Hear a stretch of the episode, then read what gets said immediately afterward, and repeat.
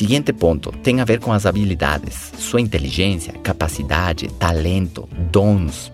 E todos temos certas capacidades e habilidades. A chave é você estar ciente e disposto a usar e multiplicar essas habilidades, praticar e repetir com o propósito de melhorar. Esse talento que só você tem para fazer certas coisas melhor do que ninguém.